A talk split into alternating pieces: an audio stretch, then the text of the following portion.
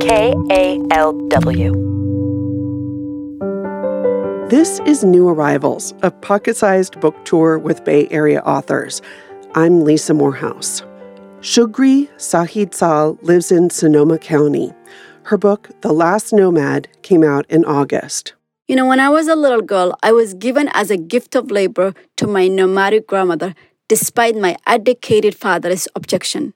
And it is the resilience that I learned living with my poetic grandmother that helped me survive going through female circumcision, being sent to an orphanage, fleeing Somali civil war, becoming a refugee, and all the twisted and turn my life took that landed me here in California. I want to read you a quick excerpt from my book, The Last Nomad. Although I enjoyed the freedom, nomadic life was not entirely carefree. I had work to do and danger abounded. Under my IA's watchful eye, I learned how to do the simple but important tasks of starting a fire, making a flatbread using a hot sand under the fire, and looking after the wahara, baby goats.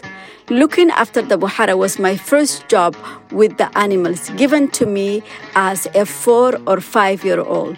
I herded them close to our hut, and it served as a learning experience for both me and the Waharo. At the age of five or six, I graduated looking after a herd of older goats, which I will take farther from the hut in search of a grass to eat. To get a bird's eye view of my herd, I climb a tree or a termite. From my perch, I watch all my goats below, scatter across the land, heads down, grazing contentedly. That was Shugri Said Salh reading from The Last Nomad. New Arrivals is produced by KALW Public Radio.